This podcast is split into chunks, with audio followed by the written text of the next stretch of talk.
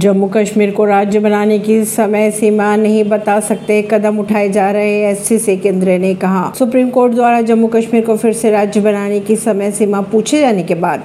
केंद्र सरकार ने गुरुवार को कोर्ट से कहा कि समय सीमा नहीं बता सकते लेकिन इसके लिए कदम उठाए जा रहे हैं सरकार के अनुसार जम्मू कश्मीर का केंद्र शासित प्रदेश का दर्जा स्थायी है 2019 में जम्मू कश्मीर को दो केंद्र शासित प्रदेशों में बांट दिया गया था परवीन सिंह नई दिल्ली से